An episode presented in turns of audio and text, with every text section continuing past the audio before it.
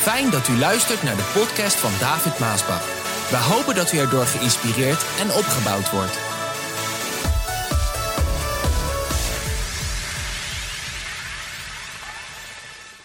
De titel van de boodschap van vandaag die luidt De binnenkamer. En ik lees een tekst in Matthäus 6 waar Jezus zegt: Als je bidt, ga dan je kamer in. Binnenkamer. En doe de deur achter je dicht en bid tot uw Vader in het verborgene. En uw Vader die ziet wat er in het verborgene gebeurt, zal u belonen. Wees bij het bidden niet langdradig en gebruik geen zinloze woorden, zoals de andere volken doen, andere mensen. Want die denken dat door hun gebeden worden verhoord als ze veel woorden gebruiken. Doe niet zoals zij. Bedenk dat uw vader precies weet wat u nodig hebt al voor u hem erom vraagt. Het eerste punt van aandacht, dat is dat ieder kind van God moet een binnenkamer hebben. Hoor je dit? Hoeveel zeggen ik ben een kind van God? Oh, oké. Bijna iedereen, 99% denk ik. Dat betekent, u moet een binnenkamer hebben als u zegt een kind van God te zijn. Quote. Een binnenkamer is een eenzame plek waar je alleen met God kan zijn. Waar je alleen met God kan zijn. Jezus leert ons over het bidden. Dat het bidden, als je gaat bidden, dat dat niet gebonden is aan een vaste tijd en een vaste plaats. Dat had je wel in het Oude Testament of in, uh, in de dagen van de Heer Jezus. Uh, had je verschillende plaatsen, hè? Jeruzalem. Iedereen ging naar Jeruzalem om te bidden, vaste tijden, vaste plekken. De Samaritanen deden dat ook op de tempel, op de berg. Maar dit is wat Jezus zegt in Johannes 4 tegen die vrouw. Maar er komt een tijd, en die tijd is er nu, ook vandaag, dat iedereen die de Vader echt wil aanbidden, dat overal kan doen, zegt Jezus. Door de geest die waarheid schenkt. De Vader zoekt mensen die Hem zo aanbidden. God is geest. En wij kunnen Hem alleen aanbidden als onze aanbidding geestelijk en oprecht is. De binnenkamer kan dus overal zijn. Het maakt niet uit, dus er is geen vaste plaats van aanbidding. Aanbidding en gebed of jouw binnenkamer kan overal zijn en je kan die binnenkamer in wanneer je maar wil. Geen tijd, geen plaats. Het kan zijn, je binnenkamer kan zijn de zolder, de kelder, de bossen, het strand, de garage, het bankje in de park, de keukentafel, de schuur, de tuin, de auto, de huiskamer, de slaapkamer, het kantoor, enzovoort, enzovoort. Ik kan een hele lijst maken. Ik weet niet waar jij jouw binnenkamer hebt gemaakt. Kunnen er zelfs de gekste plaatsen zijn. Kan een stal zijn. Als het maar een plek is waar jij alleen met God kan zijn. Waar je dus niet gestoord wordt door je vrouw, je man, je kinderen, de telefoon, je appjes, Snapchat, Instagram, want ik durf je vertellen, als jij dat wel doet en je legt die telefoon op tafel en je bent in de stilte en dat ding gaat af. Hoe is het mogelijk?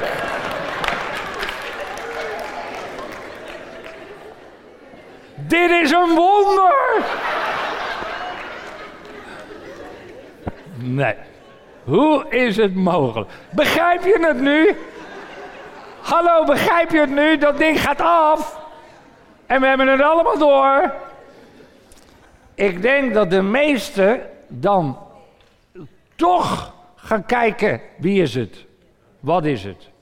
En zeker als het een paar keer gaat, dan kom je niet toe aan waar die binnenkamer voor staat. Het moet dus een plaats zijn waar jij niet gestoord wordt door je hond, je kat, wat dan ook, de radio, de tv. Het een stille plaats zijn waar je alleen met God bent. Een plaats waar jij God kan zoeken en vinden en Hij jou. Waar je elkaar kan ontmoeten. Ieder kind van God moet dus een stille plaats hebben waar je elke dag met God kan praten. Ieder kind van God hoort ook elke dag met God te praten. En als je echt de waarde van het gebed begrijpt, dan praat je meerdere keren met God per dag. En ik kan mij gewoon niet voorstellen een leven zonder gebed. Ik kan mij, en velen hebben bedieningen hier, zonder school of wat voor bedieningen dan ook, jeugd. Ik kan me totaal niet voorstellen als je in de bediening staat en helemaal in een geestelijke bediening een leven zonder gebed. Het is gewoon niet voor te stellen. Jezus, die ging elke nacht ging die de berg op, ergens eenzame plek om te praten met zijn vader. Het is een plaats waar je stil voor de Heer kan zijn. Zodat Jezus je kan onderwijzen. Op die plaats onderwijst God je. Onderwijst Jezus je. Ik, ik heb die plaats ook. Oh, als ik, daarom, ik kan het niet begrijpen. Hoe zou ik het allemaal moeten doen en weten wat ik moet doen, wat ik niet moet doen, waar ik moet gaan, waar ik niet moet gaan zonder het onderwijs van Jezus Christus. Elke onderwijzer heeft een schoolvertrek nodig. Een schoolklas, een schoollokaal. Die heeft hij nodig om zijn leerlingen te onderwijzen. En onze onderwijzer met een hoofdletter, Jezus is onze onderwijzer, die heeft ook zo'n schoolklas nodig om ons te onderwijzen. En die schoolklas, dat schoolvertrek, dat is onze binnenkamer. Daarin spreekt hij met je. Daarin onderwijst hij je. Nou, elke onderwijzer die wil dat zijn schoolklas er netjes, opgeruimd, aangenaam en aantrekkelijk uitziet. Nee. Even. Waarom?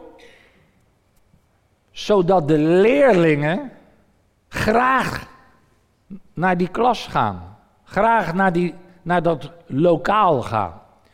En daarom heb ik een vraag. Hoe kun je jouw binnenkamer netjes, opgeruimd, aangenaam en aantrekkelijk maken? Nou, het antwoord door de atmosfeer, dus niet wat mensen ineens nu denken, nou, mooie lekkere fauteuil of uh, noem je dat, zo'n uh, lekkere stoel. En uh, dat, dat bedoel ik niet met aangenaam maken, dat moet je zo en zo denk ik doen. Maar sommigen gaan knielen op de houten vloer. Kan ook in je binnenkamer of de stenen vloer. Kan ook allemaal. Maar daar heb ik het niet over. Door de atmosfeer in jouw binnenkamer te laten vervullen met Gods liefde, Gods goedheid, Gods oneindige vaderlijkheid. Hij is onze vader. En Jezus wil dat wij onze binnenkamer met die atmosfeer vervullen. Drie keer noemt Jezus in dit vers zijn vader. Quote.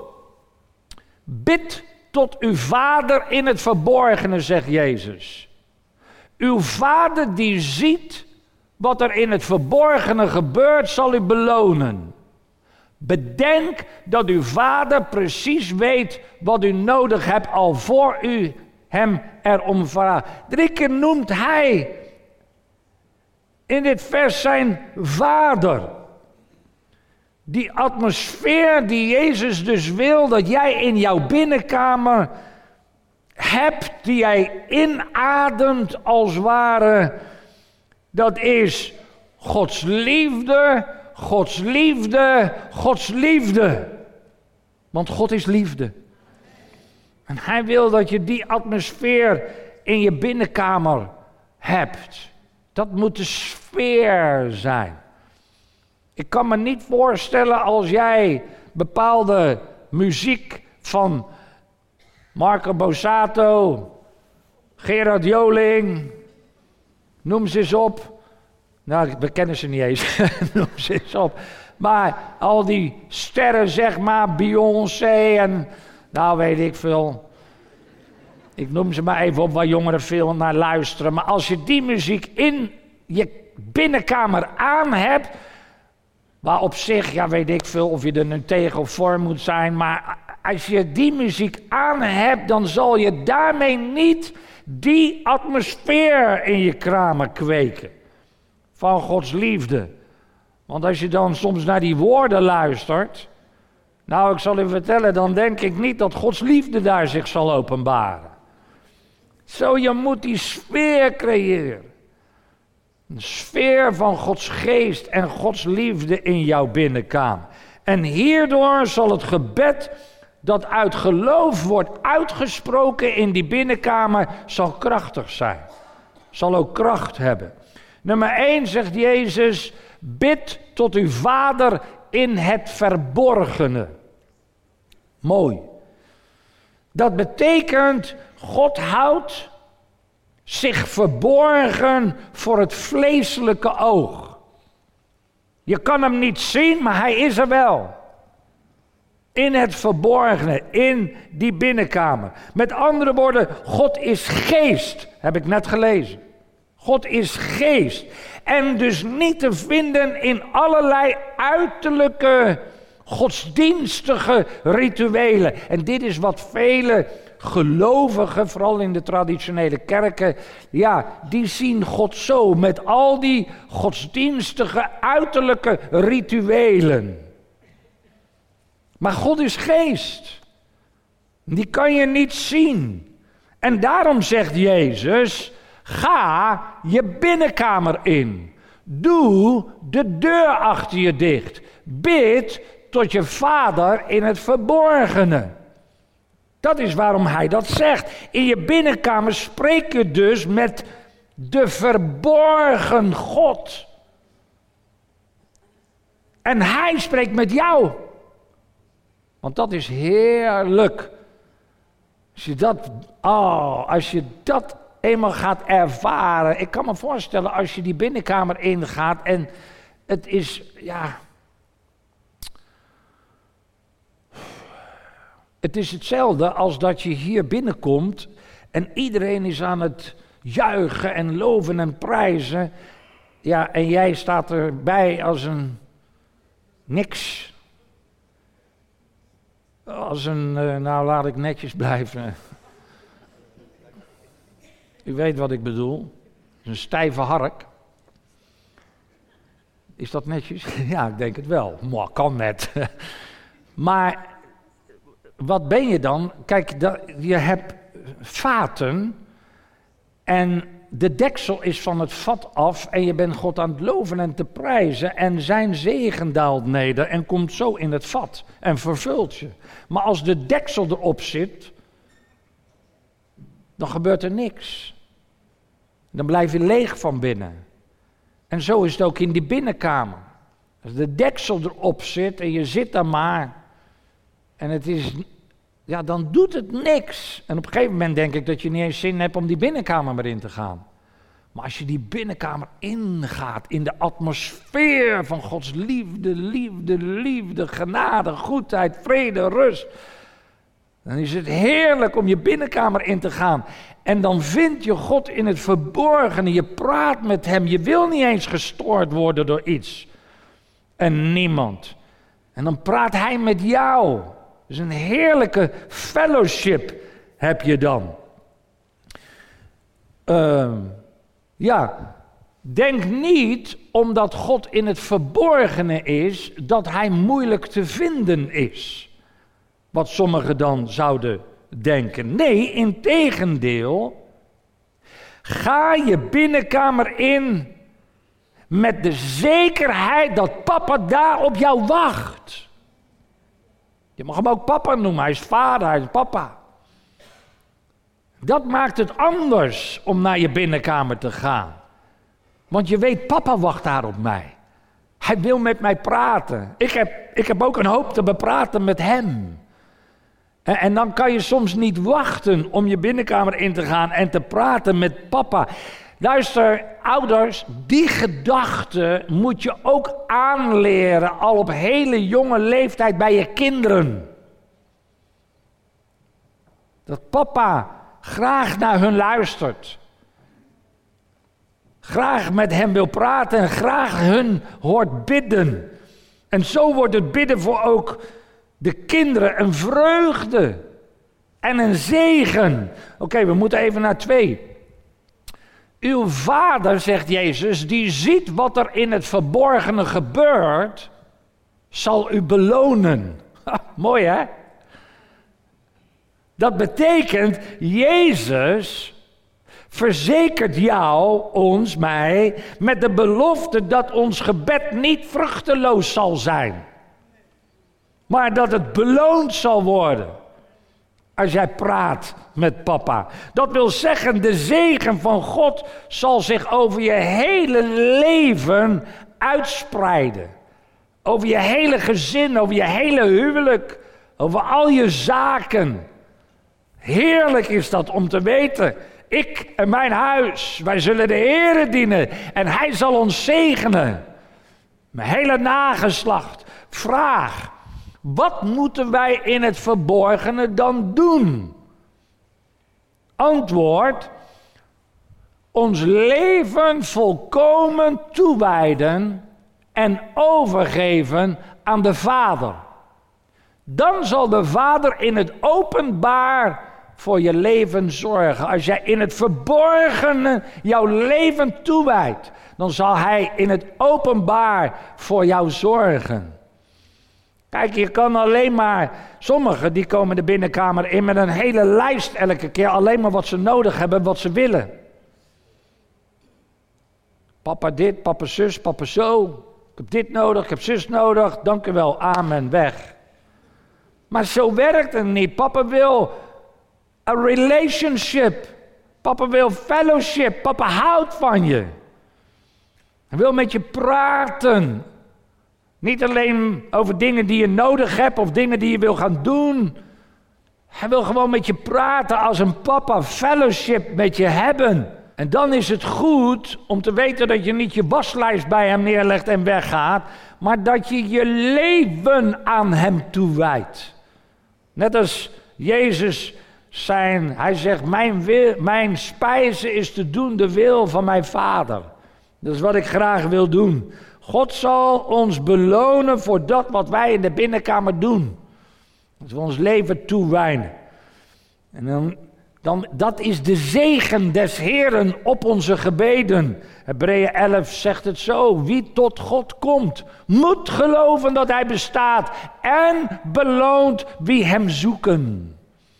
Als je, als je je binnenkamer ingaat en je gelooft niet in God, ja, dan heb het ook geen nut. Dan praat je tot iemand in, tegen wie je niet gelooft. Dat, Lieve mensen, er zijn echt heel veel predikanten die niet eens in God geloven. Stond vandaag nog ook in zo'n vakblad. Er zijn heel veel predikanten die niet meer in een hemel of een hel geloven.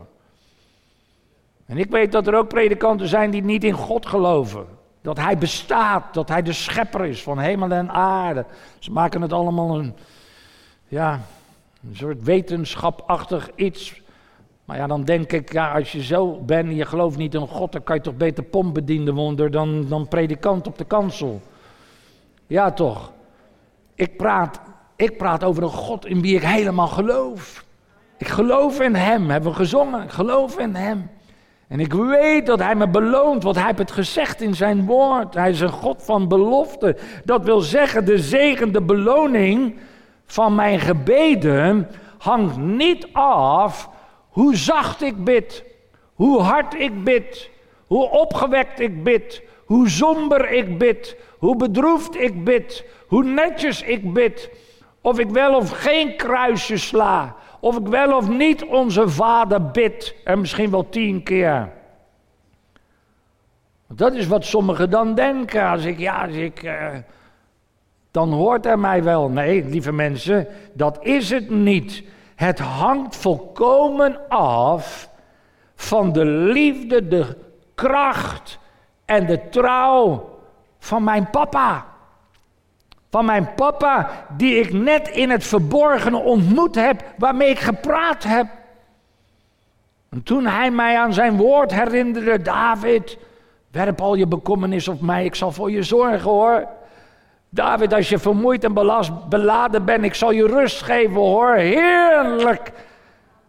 Hij deze dingen tot je spreekt en ik weet, het is de waarheid. Ik neem het aan als de waarheid. Papa zal mij belonen. Dus ik kan volkomen in geloof papa vertrouwen. Voor alles. Ik kan al mijn zorgen, lasten, bedroefdheid, noem maar op, mijn moeilijkheden, problemen. Ik kan het, ik kan het allemaal in vertrouwen in de handen van papa leggen. Want ik weet, hij zorgt voor mij. Ik kan het in zijn handen leggen en ik kan het daar ook laten. En dat is trouwens ook heel belangrijk. Dat je het niet weer terugneemt, dat je er zelf weer mee rondloopt, dat je het daar laat. Papa zorgt voor mij. Hij is verantwoordelijk voor de zaak die ik nu in zijn handen heb gelegd. U doet maar zoals u het wil, Heer. Ik begrijp het allemaal niet. Ik heb zo'n pijn net gehad van iemand die wat over me zei of zo. Ik heb, heer, het heeft me gekwetst, maar Heer, ik vergeef die persoon. Ik leg het gewoon in uw handen. U regelt dat maar. En dat betekent, het is jouw zaak niet meer. Als jij het in de handen van de Heer legt, dan kan je ook makkelijker vergeven. En dan laat je het daar als je weggaat. Alles wat ik moet doen is papa vertrouwen dat hij over mij waakt en dat hij voor mij zorgt. Ik, wou eigenlijk, ik heb dat ook gehad. Ik heb mijn boek geloof ik bij me. Heb ik erin gedaan of niet? Ja. In mijn biografie. Ik heb regelmatig mijn hart gewoon bij de Heer uitgestort. Want tot wie moet ik ook gaan met de moeilijkheden en de problemen? Waar ik doorheen ga. Met het werk of met de gemeente of met bepaalde mensen in de gemeente. Hoe moet ik dat doen? Ik leg het bij de Heer neer. Dus mensen mij gekwetst hebben en dingen gedaan hebben, ik leg het bij de Heer neer, zodat ik verder kan gaan en, en het altaar, het, de kerk kan gebruiken voor het woord van God om mensen te bemoedigen. Om ze tot Jezus te leiden. Om ze op Hem te doen laten zien. Maar er zijn menigmaal momenten geweest dat ik ook mijn binnenkamer ben ingegaan. En wat ben ik blij met mijn binnenkamer. En dat ik daar mijn hart kon uitstorten voor de Heer. En één zo'n gebed heb ik opgeschreven.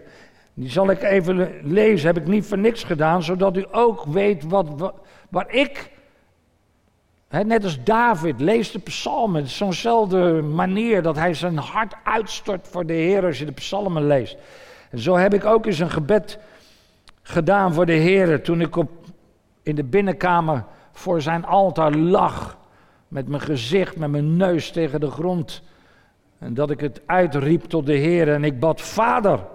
Dat was hele moeilijke momenten waren dat. Toen we met de gemeente door en het werk door hele moeilijke momenten gingen.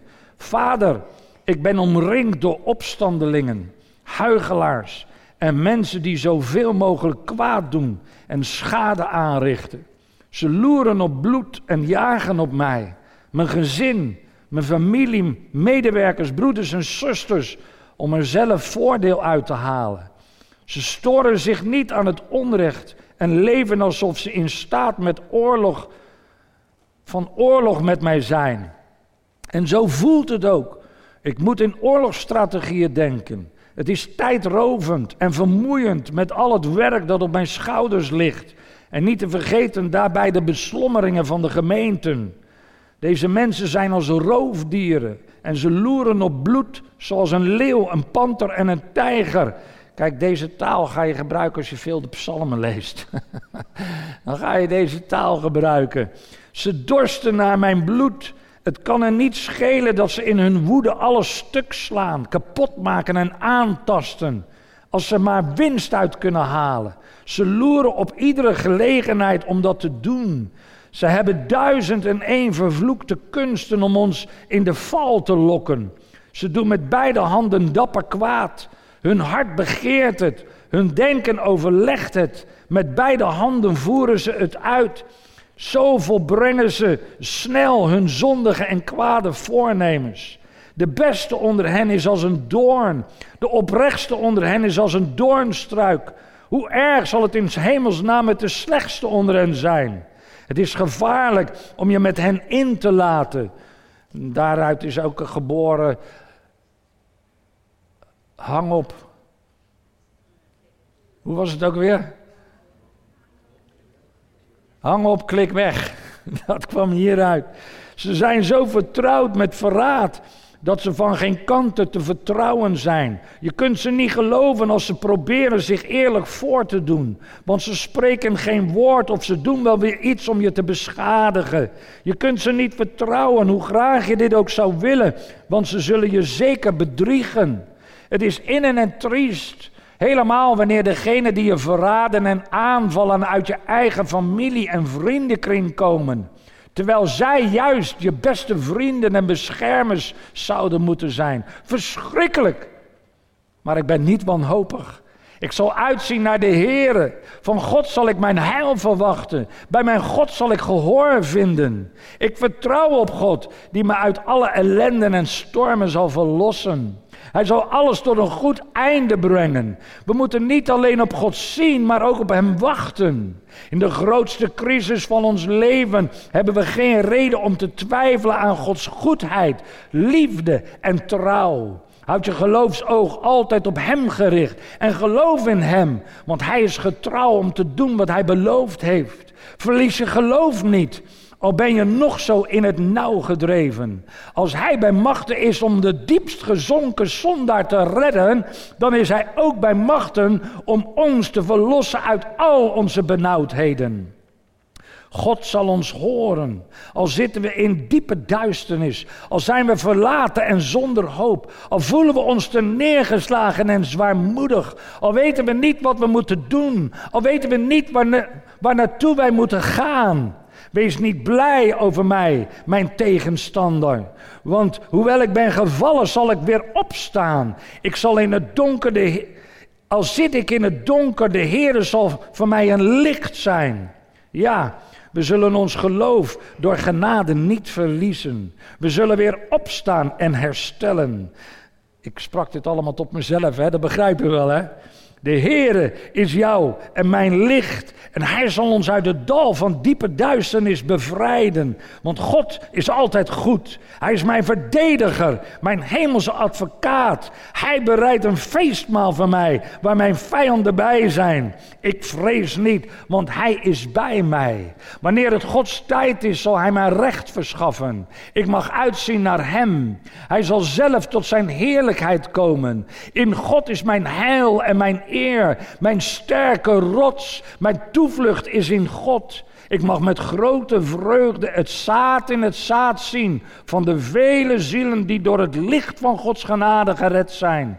Te beginnen met onze eigen kinderen en nageslacht. En daarna mag ik met Hem voor eeuwig, mag ik met hen allen voor eeuwig bij Hem wonen in Zijn huis. Dankjewel. Dit is een uitstorting van mijn hart geweest in de binnenkamer. En zo mag je bij de Heer je hart uitstorten.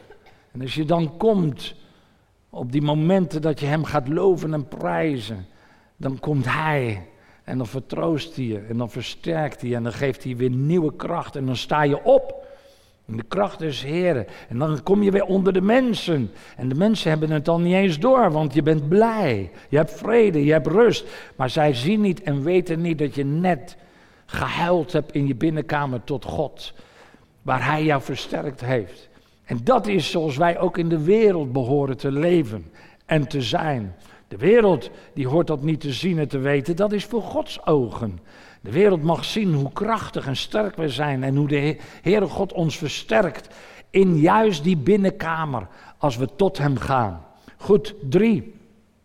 Bedenk dat uw Vader, zegt Jezus, precies weet wat u nodig hebt, al voor u Hem erom vraagt. Nou, omdat God toch al weet wat je nodig hebt, dat betekent niet dat je Hem daar niet voor hoeft te bidden. Ja, God weet toch wel wat ik nodig heb zeggen sommigen. Maar dat is niet zo, integendeel. Het betekent alleen dat je niet een hele hoop woorden nodig hebt om jouw papa te vertellen wat jij nodig hebt. Want hij weet wat jij nodig hebt. Dat Jezus zegt, de Vader weet wat je nodig hebt, is alleen maar een heerlijke wetenschap. Dat als jij je binnenkamer ingaat waarvan jij weet dat papa daar op jou wacht, om dus met papa te, te praten en hem te vertellen wat jij nodig hebt. Dat papa al weet wat jij nodig hebt. Voordat je het hem vraagt. Met andere woorden, het is een soort van bemoediging die Jezus hier geeft. David, ga maar naar papa toe. Vraag het hem maar. Hij, hij weet dat je dit nodig hebt. Vraag het maar. Zo'n manier bedoelt Jezus dit? Vraag het hem maar. Hij weet dat je het nodig hebt. Je moet hem wel vragen hoor. Maar hij weet het al dat je het nodig hebt. En, en David, als het dan nog even duurt voordat hij antwoordt, wees dan niet bang, want hij weet wat je nodig hebt. Het komt, het komt eraan. Dat is de manier waarop Jezus dit bedoelt. En dit werkt natuurlijk ook vice versa. Als jij zelf weet dat wat jij vraagt jij niet nodig hebt, dan weet je ook dat papa weet dat wat jij vraagt, dat je dat niet echt nodig hebt. Begrijp je dit? Want dat kan natuurlijk ook. Dat je dingen vraagt wat je niet echt nodig hebt. Nou, op zich is dat niet verkeerd en zeker geen zonde, want mijn kinderen doen dat ook en hebben dat zeker gedaan. En, en als je dan iets vraagt wat je niet echt nodig hebt, waarvan jij weet dat papa weet dat jij weet dat je het niet echt nodig hebt, dan laat ik maar weer aan papa over in zijn wijsheid of hij het jou wil geven of niet. Want zo is het ook met ons. Dat wij willen, wij houden van de kinderen, we geven ze graag alles wat ze vragen, maar niet alles wat ze vragen vind ik nou wijs om maar te geven. Dus soms geef je het ook niet.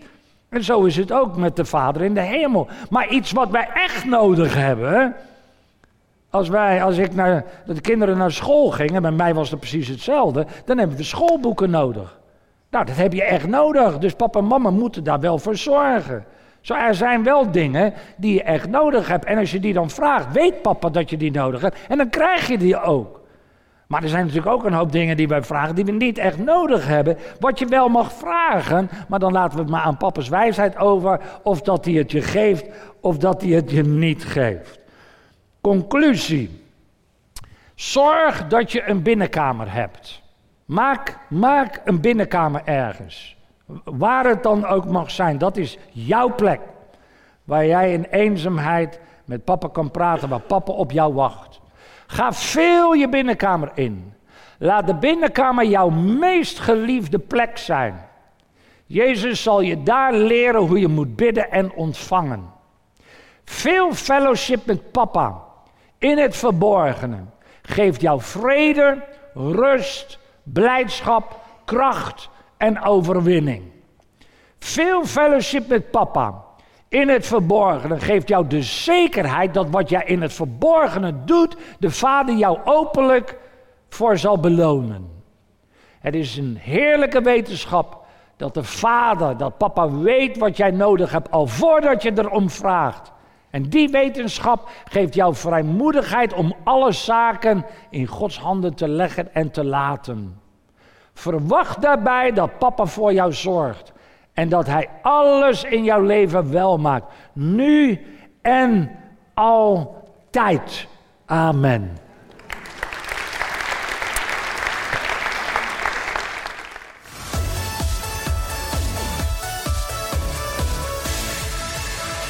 Bedankt voor het luisteren naar deze podcast. Wilt u meer preken beluisteren? Ga dan naar message.maasbachradio.com. Bezoek ook eens onze website www.maasbach.nl.